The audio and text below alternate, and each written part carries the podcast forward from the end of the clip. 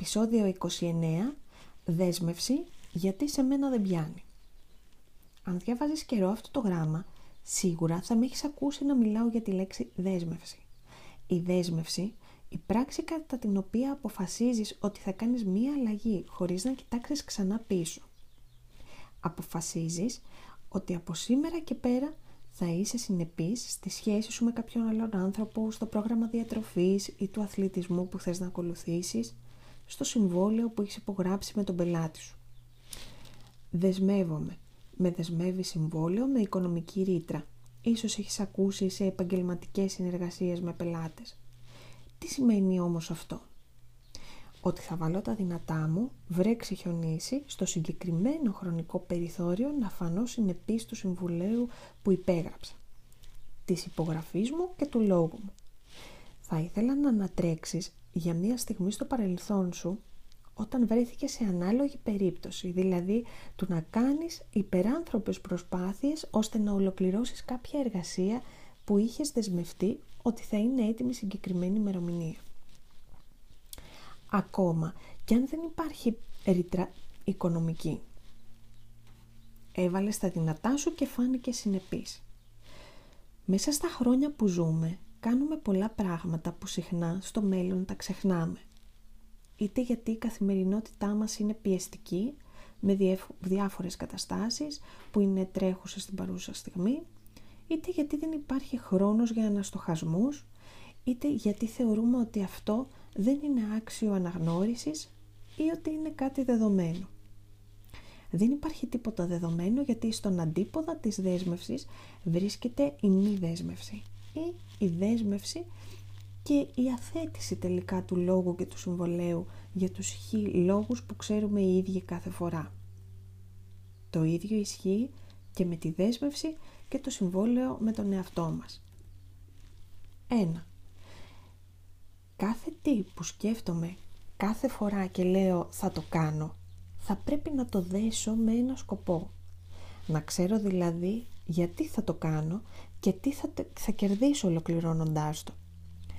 Αν δεν ξέρω το σκοπό μου, δεν θα το ολοκληρώσω. 2. Κάθε συμβόλαιο δέσμευση έχει όρους σαφείς εξ αρχής μα και παραγράφους που ορίζει ξεκάθαρα σε ποιες περιπτώσεις δεν ισχύει η δέσμευση. 3. Φυσικά βασικός συστατικός της δέσπευσης είναι και ο χρόνος. Σε πόσο χρόνο μπορώ να ολοκληρώσω αυτό για το οποίο έχω δεσμευτεί; 4. Τέλος υπάρχουν και συνέπειες της μη ολοκλήρωσης. Τι θα γίνει αν δεν το ολοκληρώσω ή τι θα κερδίσω; Ο χρόνος μας είναι πολύτιμος και δεν είναι απεριόριστος.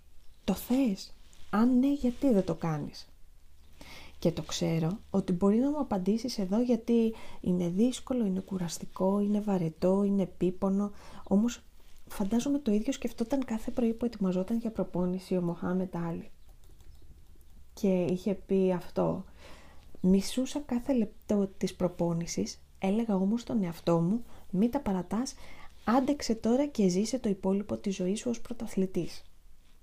Και ίσως εδώ μου πεις ότι εγώ δεν θέλω να γίνω πρωταθλητής πυγμαχίας μαζί σου.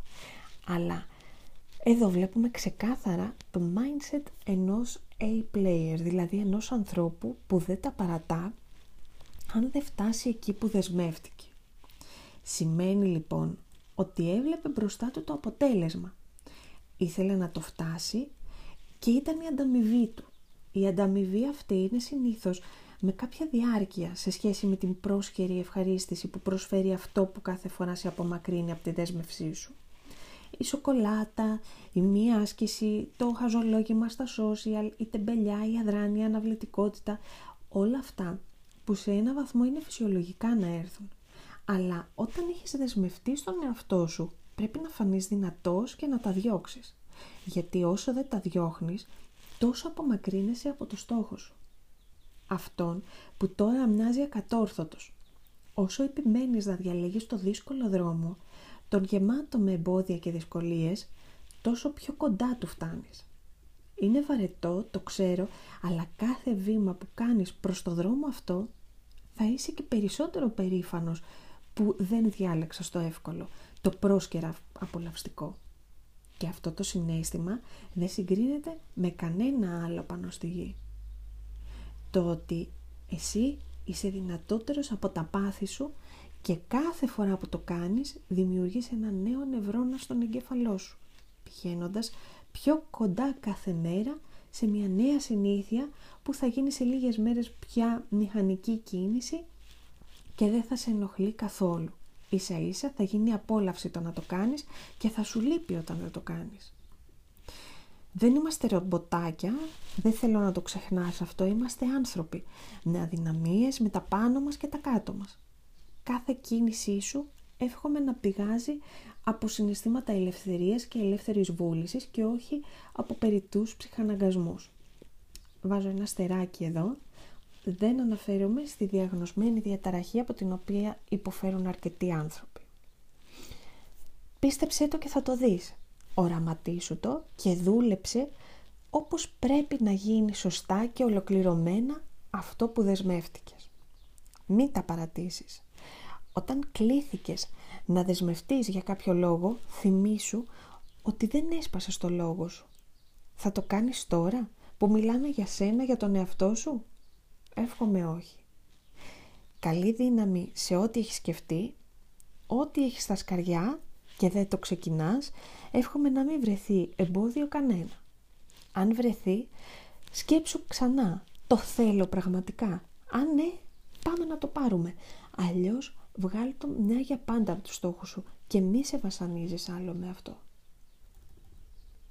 Μέχρι την άλλη τρίτη να είμαστε όλοι καλά.